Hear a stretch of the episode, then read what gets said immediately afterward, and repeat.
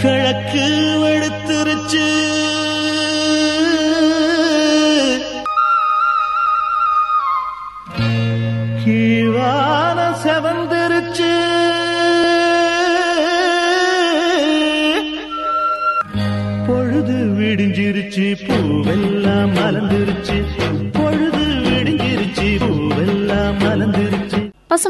உங்கள் அனைவருக்கும் இனிமையான காலை வணக்கம் கூறி நாம் இணையவிருக்கும் இந்த இனிய நிகழ்ச்சி உலகை சுற்றி ஒரு வளம் போகும் ஊர்கோலம் போவோம்மா இந்நிகழ்ச்சியை உணர்ந்து வழங்குவோர் கும்பகோணம் பாத்திரக்கடை மற்றும் எஸ்பிஎஸ் பால். ஒவ்வொரு நாளுமே நம்மளோட ஊர்கோலம் போவோம்மா நிகழ்ச்சியில் பல்வேறு ஊர்கள் குறித்த தகவல்களை தான் நான் உங்ககிட்ட பகிர்ந்துட்டு இருக்கேன். அந்த வகையில் இன்னைக்கு பார்த்தோம் அப்படின்னா தெலுங்கானா மாநிலம் குறித்த பல்வேறு தகவல்களை தான் நான் உங்ககிட்ட பகிர்ந்துக்க இருக்கேன். தெலுங்கானா அப்படின்னு அழைக்கப்படக்கூடிய சொல் எப்படி வந்தது அப்படின்னு அறுதியிட்டு கூற முடியாதுங்க. சத்தீஸ்கரில் வாழக்கூடிய கொண்டி பழங்குடியினர் மொழியான தெலு அப்படின்னு கூடிய சொல்லில் இருந்து தான் தெலுங்கு சொல் உருவாக்கப்பட்டுச்சு. தெலுவோட பன்மை சொல் தெலுங்கு அதாவது வெள்ளை நிற மக்கள் என்பது தான் இதுதான் அதுக்கப்புறமா தெலுங்கானா அப்படின்னு மாற்றம் அடைஞ்சிருக்கு. அது மட்டும் இல்லாமல் சில புராண காரணங்களும் இருக்குது. ஆயிரத்தி தொள்ளாயிரத்தி ஐம்பத்தி மூன்றாம் ஆண்டு தெலுங்கானா நீங்கிய ஆந்திர பிரதேசம் கர்னூலை தலைநகராக கொண்டு உருவாச்சு. ஆயிரத்தி தொள்ளாயிரத்தி ஐம்பத்தி ஆறில் தெலுங்கானா ஆந்திராவோட இணைக்கப்பட்டு தெலுங்கானா கடலோர ஆந்திரம் ராயலசீமா ஆகிய மூன்றையும் ஒருங்கிணைந்த புதிய ஆந்திர பிரதேசம் அமைந்திருக்கு. ஆயிரத்தி தொள்ளாயிரத்தி அறுபத்தி ஒன்பதாம் ஆண்டு முதல் தெலுங்கானா இயக்கம் வலுவடைய தொடங்குச்சு. இரண்டாயிரத்தி பதினான்காம் ஆண்டில் தெலுங்கானா தனி மாநிலமாகவும் உருவாச்சு. இந்த தெலுங்கானா மாநிலம் குறித்த பல்வேறு தகவல்களை கேட்டு அறியலாம் ஒரு இடைவேளைக்கு பிறகு. கிழக்கு வெளுத்துருச்சு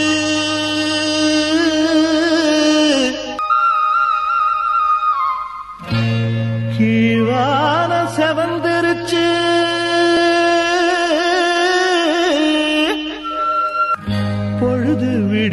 விடிஞ்சிருச்சு பூவெல்லாம் மலர்ந்துருச்சு. பொழுது விடிஞ்சிருச்சு பூவெல்லாம் மலர்ந்துருச்சு. பசுமை தொண்ணூறு புள்ளி நான்கு உங்கள் முன்னேற்றத்திற்கான வானொலியில் நாம் இணைந்து கேட்டுக்கொண்டிருக்கும் இந்த இணைய நிகழ்ச்சி உலகை சுற்றி ஒரு வளம் போகும் ஊர்கோலம் போவோமா? இந்நிகழ்ச்சியை உடனே வழங்குவோர் கும்பகோணம் பாத்திரக்கடை மற்றும் எஸ்பிஎஸ் பால். இன்னைக்கு நம்மளோட ஊர்கோலம் போவோமா நிகழ்ச்சியில தெலுங்கானா மாநிலம் குறித்த பல்வேறு தகவல்களை தான் நான் உங்ககிட்ட பகிர்ந்துட்டு இருக்கேன் இந்த தெலுங்கானா மாநிலம் இந்தியாவிலேயே பனிரெண்டாவது இடத்தை பெற்றிருக்கு நிலப்பரப்பு அளவில். மக்கள் தொகையில பனிரெண்டாவது இடத்தையும் பெற்றிருக்கு. எழுத்தறிவுல அறுபத்தி ஆறு சதவீதம் பேர் எழுத்தறிவு பெற்று திகழ்றாங்க தெலுங்கானா மாநிலத்துல. இந்த தெலுங்கானா மாநிலத்தோட தலைநகர் ஹைதராபாத். இங்க பேசப்படக்கூடிய பெரும்பாலான மொழியா இருக்குது தெலுங்கு மற்றும் உருது. மொத்தமா முப்பத்தி ஒரு மாவட்டங்களும் இருக்குது தெலுங்கானா மாநிலத்துல நாற்பத்தி மூன்று சட்டசபை இடங்களும் நூத்தி பதினோரு சட்ட கீழவை இடங்களும் பதினேழு மக்களவை இடங்களும் இருக்குது தெலுங்கானா மாநிலத்துல. இந்த தெலுங்கானா மாநிலத்தோட மாநில விலங்கா புள்ளிமான் இருக்குது. மாநில பறவையா இந்தியன் ரோலர் இருக்குது. மாநில பழமா இருக்குது மாம்பழம். மாநில விளையாட்டா இருக்குது கபடி. இந்த தெலுங்கானா மாநிலம் பல்வேறு சிறப்புக்கும் உரியதா இருக்குது அது என்ன அப்படின்னு ஒரு இடைவேளைக்கு பிறகு கேட்டு தெரிஞ்சுக்கலாம். கிழக்கு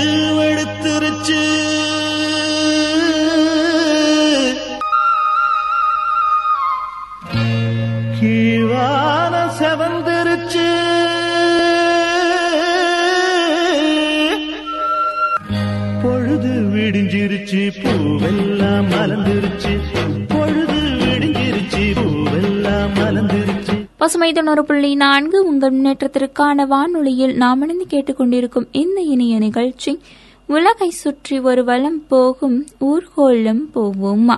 இந்நிகழ்ச்சியை உடனே வழங்குவோர் கும்பகோணம் பாத்திரக்கடை மற்றும் எஸ்பிஎஸ் பால். இன்னைக்கு நம்மளோட ஊர்கோலம் போவோமா நிகழ்ச்சியில தெலுங்கானா மாநிலம் குறித்த பல்வேறு தகவல்களை தான் நான் உங்ககிட்ட பகிர்ந்துட்டு இருக்கேன். தென்னிந்தியாவின் நிலம் பரப்புகளால் சூழப்பட்ட மாநிலம் அப்படின்னா அது தெலுங்கானா மாநிலத்துல தான் பரப்பளவில் பனிரெண்டாவது இடத்தை பெற்றிருக்கக்கூடிய பெரிய மாநிலமாக இருக்குது. இரண்டாயிரத்தி பதினான்காம் ஆண்டு ஜூன் இரண்டாம் நாள் இந்தியாவோட இருபத்தி ஒன்பதாவது மாநிலமா உதயமாச்சு தெலுங்கானா மாநிலம். ஆந்திர பிரதேசத்தின் நாற்பத்தி ஐந்து சதவீதம் காடுகள் தெலுங்கானாவின் ஐந்து மாவட்டங்கள்ல அமைந்திருக்குது. முக்கிய ஆறுகளா சொல்லணும் அப்படின்னா கோதாவரி கிருஷ்ணா பீமா மஞ்சிரா மற்றும் முசி. தேசிய பூங்காக்கள் நிறைய இருக்குது தெலுங்கானா மாநிலத்தில். காசு பிரம்மானந்தா ரெட்டி பூங்கா ஹைதராபாத்தில் அமைந்திருக்குது.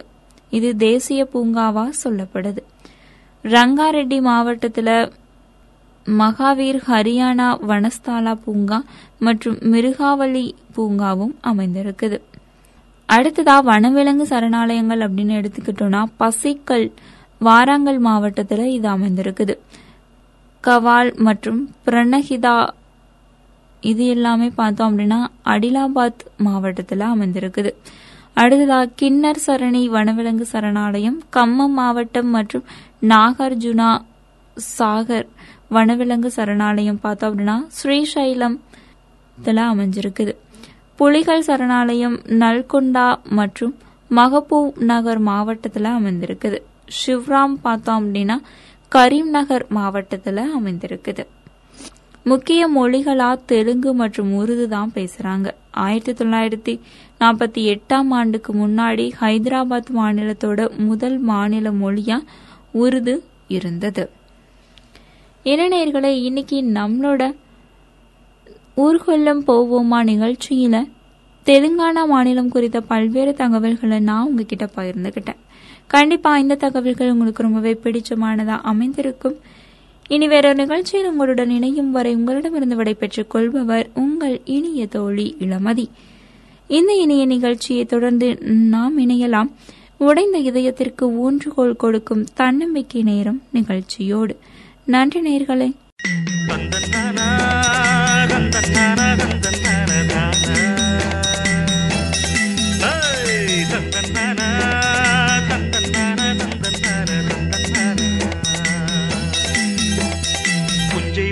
நஞ்சை உண்டு பொங்கி வரும் கங்கை உண்டு. பஞ்சம் மட்டும் இன்னும் இங்கு மாறவில்லை.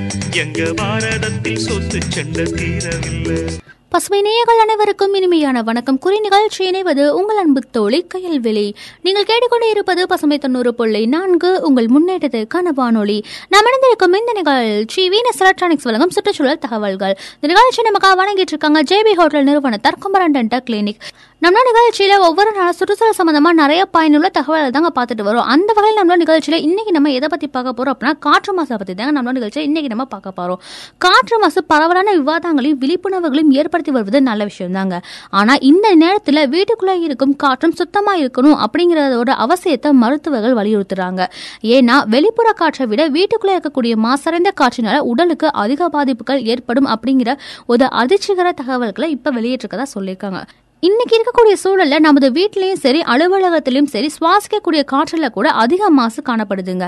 வெளிப்புற மாசுக்கு எந்த விதத்திலும் குறையாத நிலையில உட்புற மாசு இருக்குங்க. உட்புற மாசுபாட்டை பொறுத்தவரையில மற்றவர்களை விட சுவாச பிரச்சனைகள் இருப்பவர்கள் கூடுதலாக கவனம் இருக்கணும் கூட சொல்லியிருக்காங்க. ஸோ போட்டிய இடங்கள்ல அதிக நேரம் இருப்பதை அவங்க தவிர்க்கலாம் கூட சொல்லியிருக்காங்க. ஸோ இதை பத்தி மேல் நிறைய விஷயம் தெரிஞ்சுக்கலாம். அதுக்கு முன்னாடி உங்களுக்கு அழகான பாடல் வந்து கேட்டு வந்துடலாம். தொடர்ந்து நீங்கள் பசுமை தொண்ணூறு புள்ளி நான்கு. உங்கள் முன்னேறத்துக்கான வானொலி.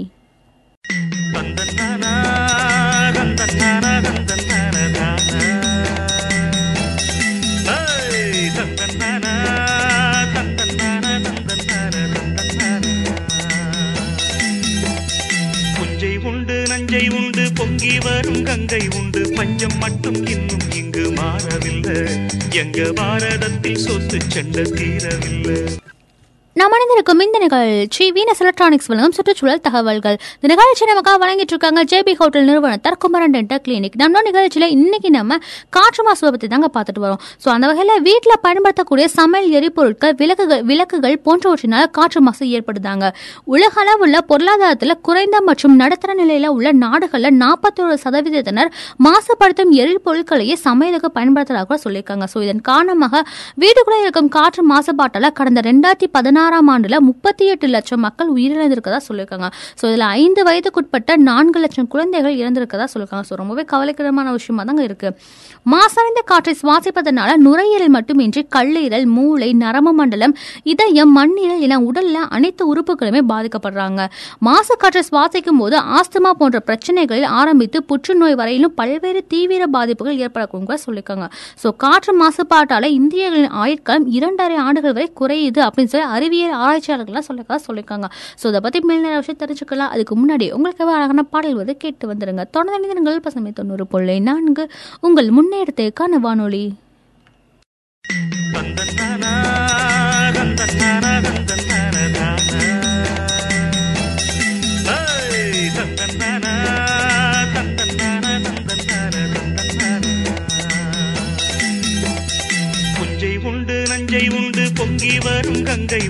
பஞ்சம் மட்டும் இன்னும் இங்கு மாறவில்லை. எங்க பாரதத்தில் சொத்து செண்ட தீரவில்லை.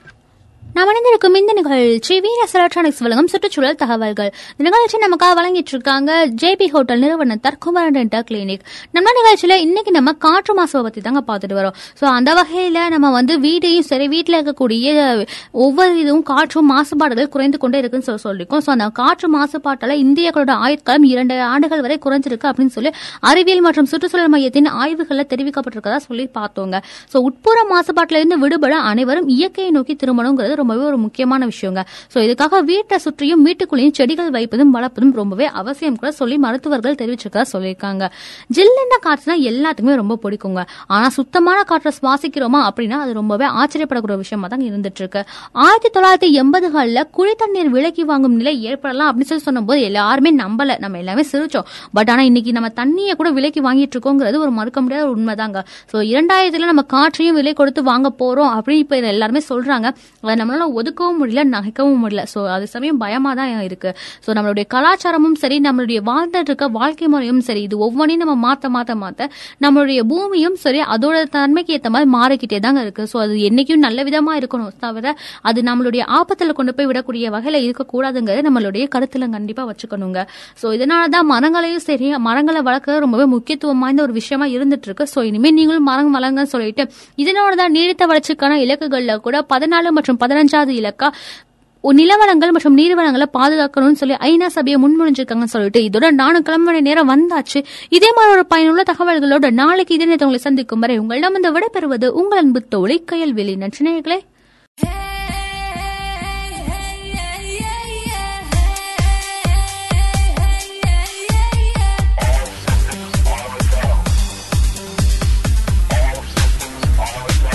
நேர்கள் அனைவருக்கும் இனிய வணக்கம். கூறி நிகழ்ச்சியை தொடர்வது உங்கள் அன்பு தோலன் கவி வலவன். நீங்கள் இணைந்திருப்பது பசுமை தொண்ணூறு புள்ளி நான்கு உங்கள் முன்னேற்றத்திற்கான வானொலி.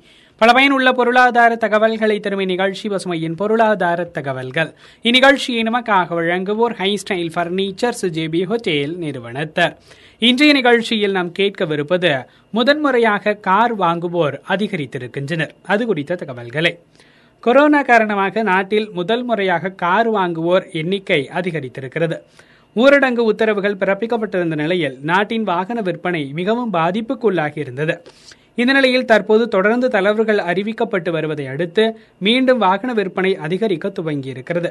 தேவையை அதிகரிக்கும் வகையில் மத்திய அரசு மேற்கொண்டு வரும் நடவடிக்கைகளால் வாகன விற்பனை பண்டிகை காலத்தில் மேலும் அதிகரிக்கும் என எதிர்பார்க்கப்படுகிறது. இந்த நிலையில் தற்போது விற்பனையாகும் வாகனங்களில் பெருமளவு முதன்முறையாக வாகனம் வாங்குபவர்களால் வாங்கப்பட்டதாகும் என்பது தெரியவந்துள்ளது. அண்மை காலமாக விற்பனை செய்யப்பட்ட கார்களில் கிட்டத்தட்ட ஐம்பது சதவிகிதம் கார்களை வாங்கியவர்கள் முதல் முறையாக கார் வாங்குபவர்களாக இருப்பதாக ஆய்வு ஒன்று தெரிவிக்கிறது. மேலும் ஏற்கனவே இருக்கும் காருடன் கூடுதலாக ஒரு காரை வாங்குபவர்களின் எண்ணிக்கையும் முப்பத்து மூன்று சதவிகிதம் அதிகரித்திருப்பதாகவும் அந்த ஆய்வு தெரிவிக்கிறது. கொரோனா பரவல் காரணமாக பாதுகாப்பை முன்னிட்டு பொது போக்குவரத்தை தவிர்க்கும் வகையில் புதிதாக வாகனங்கள் வாங்குவோர் எண்ணிக்கை அதிகரித்து வருவதாக கூறப்படுகிறது. தொடர்ந்து ஒரு சிறிய இடைவேளைக்கு பிறகு மீண்டும் கேட்கலாம் பசுமையின் பொருளாதார தகவல்கள்.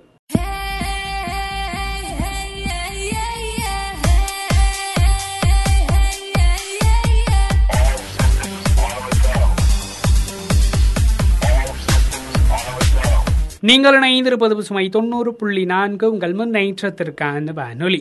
உங்களின் உற்சாகமான பல பயனுள்ள பொருளாதார தகவல்களை தரும் இந்நிகழ்ச்சி பசுமையின் பொருளாதார தகவல்கள். இந்நிகழ்ச்சியை நமக்காக வழங்குவோர் ஹை ஸ்டைல் பர்னிச்சர் சுஜிபி ஹோட்டேல் நிறுவனத்தர். இன்றைய நிகழ்ச்சியில் நாம் தொடர்ந்து கேட்கவிருப்பது உலக சராசரிக்கும் அதிகமாக இந்தியா தானியங்கி மயமாகிறது. அது குறித்த தகவல்களை. நிறுவனங்கள் டிஜிட்டல் மற்றும் தானியங்கி மயமாவதில் உலக சராசரிக்கும் அதிகமாக இந்தியா முன்னேறி இருப்பதாக உலக பொருளாதார மன்றம் அண்மையில் தெரிவித்திருக்கிறது. நிறுவனங்கள் டிஜிட்டல் மற்றும் தானியங்கி மயமாவது கொரோனா தாக்கத்தால் உலக அளவில் எதிர்பார்ப்புக்கும் மேலாக வேகம் எடுத்துள்ளது இந்நிலையில் இந்திய நிறுவனங்கள் உலக சராசரிக்கும் மேலாக முன்னேறி இருக்கின்றன. எதிர்காலத்தில் உலக அளவில் இருபத்தாறு நாடுகளில் பதினைந்து துறைகளில் நிறுவனங்கள் தானியங்கி மயமாவதை அடுத்த எட்டு புள்ளி ஐந்து கோடி பேருக்கு வேலை இழப்பு ஏற்படும் எனவும் கணிக்கப்பட்டிருக்கிறது. தற்போது இந்நிலையம் கொரோனாவால் விரைவுபடுத்தப்பட்டிருப்பதாக ஆய்வறிக்கைகள் தெரிவிக்கின்றன. அதே சமயம் இந்த தொழில்நுட்ப மாற்றங்களால் எட்டு புள்ளி ஏழு கோடி பேருக்கு புதிய வேலை வாய்ப்புகள் உருவாகும் என்றும் கணிக்கப்பட்டிருக்கிறது. தொடர்ந்து ஒரு சிறிய இடைவேளைக்கு பிறகு மீண்டும் கேட்கலாம் பசுமையின் பொருளாதார தகவல்கள்.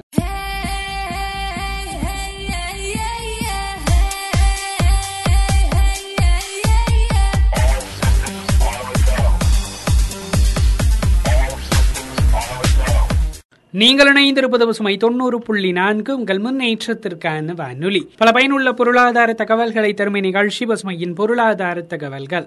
இந்நிகழ்ச்சியை நமக்காக வழங்குவோர் high style furnitures JB hotel நிறுவனத்தார். இன்றைய நிகழ்ச்சியில் நாம் தொடர்ந்து கேட்கவிருப்பது உலக சராசரிக்கும் அதிகமாக இந்தியா தானியங்கி மயமாகிறது அது குறித்த தகவல்களை. இந்த புதிய வேலை வாய்ப்புகள் பெரும்பாலும் செயற்கை நுண்ணறிவு கருத்துருவாக்கம் ஆகிய துறைகளில் ஏற்படும் என்றும் கருதப்படுகிறது. இந்தியாவை பொறுத்தவரை இந்த தொழில்நுட்ப மாற்றங்கள் உலக சராசரியை விட அதிகமாக இருக்கிறது. உலக அளவில் ஐம்பது சதவிகித நிறுவனங்கள் பணிகளை தானியங்கி மயமாக்குவதை துரிதப்படுத்தும் நிலையில் இந்தியாவில் இது ஐம்பத்தி எட்டு சதவிகிதமாக இருக்கிறது. அதேபோல் உலக அளவில் எண்பது சதவிகித நிறுவனங்கள் பணிகளில் டிஜிட்டல் மயமாக்குவதை துரிதப்படுத்தும் நிலையில் இந்தியாவில் இது எண்பத்தி ஏழு சதவிகிதமாக இருக்கிறது. இது உலகளாவிய சராசரியான எண்பத்தி நான்கு சதவிகிதத்திற்கும் அதிகமாக இருக்கிறது. இவ்வாறு உலக பொருளாதார மன்றம் தெரிவித்திருக்கிறது. அந்த வகையில் உலக சராசரிக்கும் அதிகமாக இந்தியா தன்னுடைய தானியங்கி மயமாவதை துரிதப்படுத்தி வேகமாக செயல்படுத்திக் கொண்டிருக்கிறது.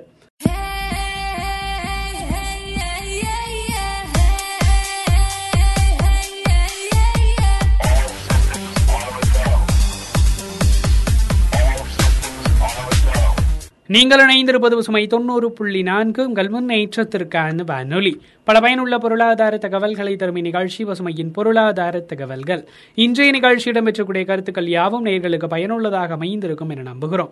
மற்றொரு நிகழ்ச்சியில் உங்களை சந்திக்கும் வரை உங்களிடமிருந்து விடைபெறுவது உங்கள் அன்பு தோலன் கவி வலவன் தொடர்ந்து இணைந்திருங்கள் பசுமை தொண்ணூறு புள்ளி நான்கு உங்கள் முன்னேற்றத்திற்கான வானொலி. இந்நிகழ்ச்சியை தொடர்ந்து நேயர்கள் கேட்டு பயன்பெறவிருக்கும் நிகழ்ச்சி பசுமையின் சிறப்பு பார்வை.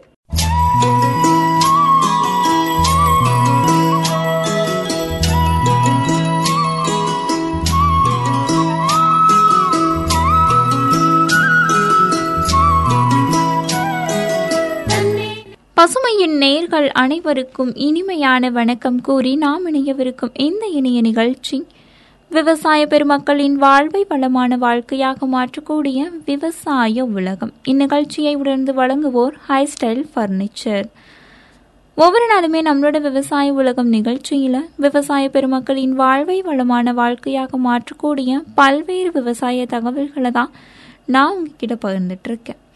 அந்த வகையில் இன்னைக்கு பார்த்தோம் அப்படின்னா அலங்கார மலர்த்தோட்ட விதைகள் மூலமாக எப்படி நாம் வருமானம் ஈட்ட முடியும் அப்படிங்கிற விவசாய தகவல்களை தான் இந்த நிகழ்ச்சியில் நான் உங்ககிட்ட பகிர்ந்துக்க இருக்கேன்.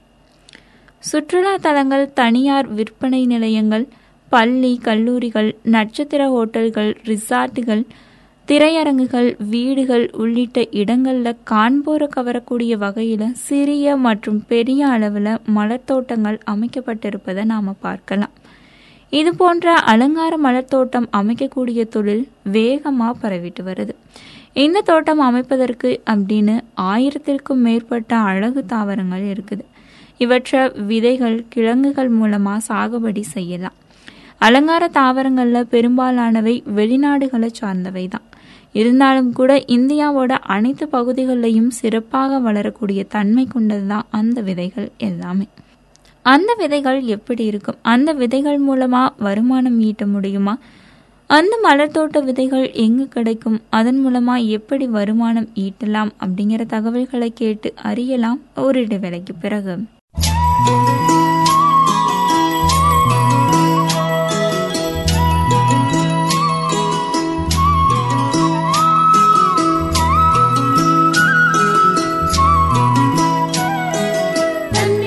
பசுமை தொண்ணூறு புள்ளி நான்கு உங்கள் முன்னேற்றத்திற்கான வானொலியில் நாம் இணைந்து கேட்டுக்கொண்டிருக்கும் இந்த இணைய நிகழ்ச்சி. விவசாய பெருமக்களின் வாழ்வை வளமான வாழ்க்கையாக மாற்றக்கூடிய விவசாய உலகம்.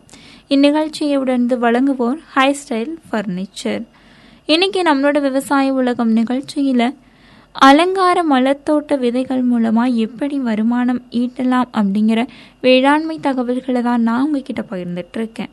இந்த மாதிரி இருக்கக்கூடிய அலங்கார மலர் தோட்டங்கள் பார்த்தோம் அப்படின்னா பெரிய இலைகளை கொண்டு கொழு கொழுவென இந்த தாவரங்கள் வளரும்.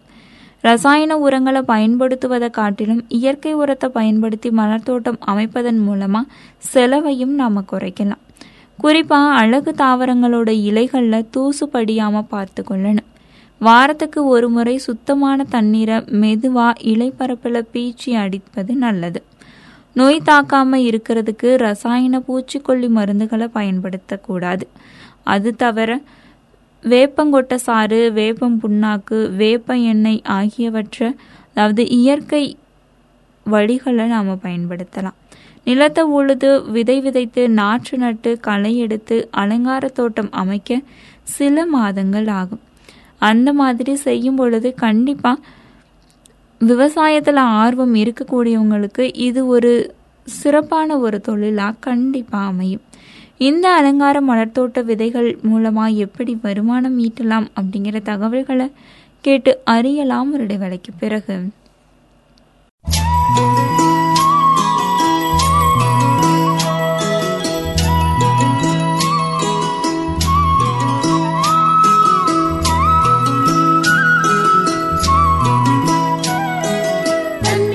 பசுமை தொண்ணூறு புள்ளி நான்கு உங்கள் முன்னேற்றத்திற்கான வானொலியில் நாம் இணைந்து கேட்டுக்கொண்டிருக்கும் இந்த இணைய நிகழ்ச்சி விவசாய பெருமக்களின் வாழ்வை வளமான வாழ்க்கையாக மாற்றக்கூடிய விவசாய உலகம்.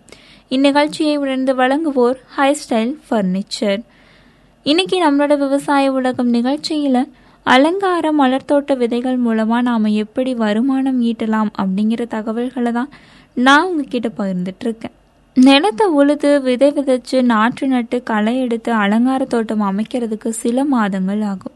அதே நேரத்தில் விழாக்கள் திரைப்பட காட்சிகளை படமாக்கக்கூடிய நிகழ்வு வரவேற்பு நிகழ்ச்சி ஆகியவற்றுக்கு குறைந்த காலம் எடுக்க கூடிய அலங்கார தோட்டம் அமைக்க வேண்டிய நிலையும் ஏற்படும். இத்தகைய திடீர் தோட்டங்களை சில மணி நேரத்துக்குள்ள அமைத்து கொடுத்து நல்ல வருமானமும் ஈட்டலாம். அலங்கார தோட்டம் அமைக்கக்கூடிய தொழிலில் ஈடுபடுவோர் மலர்ச்செடிகளோட விதை உற்பத்தியிலையும் ஈடுபட்டு அதிக வருமானம் பெறலாம். இதற்காக ஐம்பது கிராம் விதைகளை மட்டும் வாங்கி தங்களுடைய தொழிலில் தொடங்கலாம். இந்த விதைகளை விதைத்து சில மாதங்கள்லேயே அறுவடையும் செய்யலாம். அதன் மூலமாக கிடைக்கக்கூடிய விதைகளை விற்பனை செய்யலாம். இந்த விதைகளுக்கு சந்தையில் நல்ல விலை இருக்குதுங்க. ஒரு கிலோ விதை பார்த்தோம் அப்படின்னா ரூபாய் மூன்றாயிரத்துக்கு மேலே விற்பனை ஆகுது மிகவும் லாபகரமான போட்டி குறைந்த வண்ணமயமான இந்த வேளாண் தொழிலில் கண்டிப்பாக இளைஞர்களால் சாதிக்க முடியும். ஏன்னா நம்ம காட்டில் போய் யார் களை எடுத்து மண்வெட்டி எடுத்து வேலை செய்கிறது அப்படின்னு இளைஞர்களோட மைண்டில் ஒரு நினப்பு இருக்கும். அதனால இந்த மாதிரி வித்தியாசமாக நம்மளுடைய சிந்தனைகளை கொண்டு போனோம் அப்படின்னா கண்டிப்பாக விவசாய தொழிலும் நல்ல முறையில் இருக்கும். நமக்கும் வருமானம் கிடைச்ச மாதிரியும் இருக்கும். இனநேர்களை இன்னைக்கு நம்மளோட விவசாய உலகம் நிகழ்ச்சியில் அலங்கார மலர்த்தோட்ட விதைகள் மூலமாக எப்படி வருமானம் ஈட்டலாம் அப்படிங்கிற தகவல்களை நான் உங்ககிட்ட பகிர்ந்துக்கிட்டேன் கண்டிப்பாக இந்த தகவல்கள் உங்களுக்கு ரொம்பவே பயனுள்ள வகையில் அமைந்திருக்கும். இனி வேறொரு நிகழ்ச்சியில் உங்களுடன் இணையும் வரை உங்களிடமிருந்து விடைபெற்றுக் கொள்பவர் உங்கள் இனிய தோழி இளமதி. தொடர்ந்து இணைந்திருங்கள் பசுமையில் வரும் நிகழ்ச்சிகளோடு. நன்றி நேர்களை.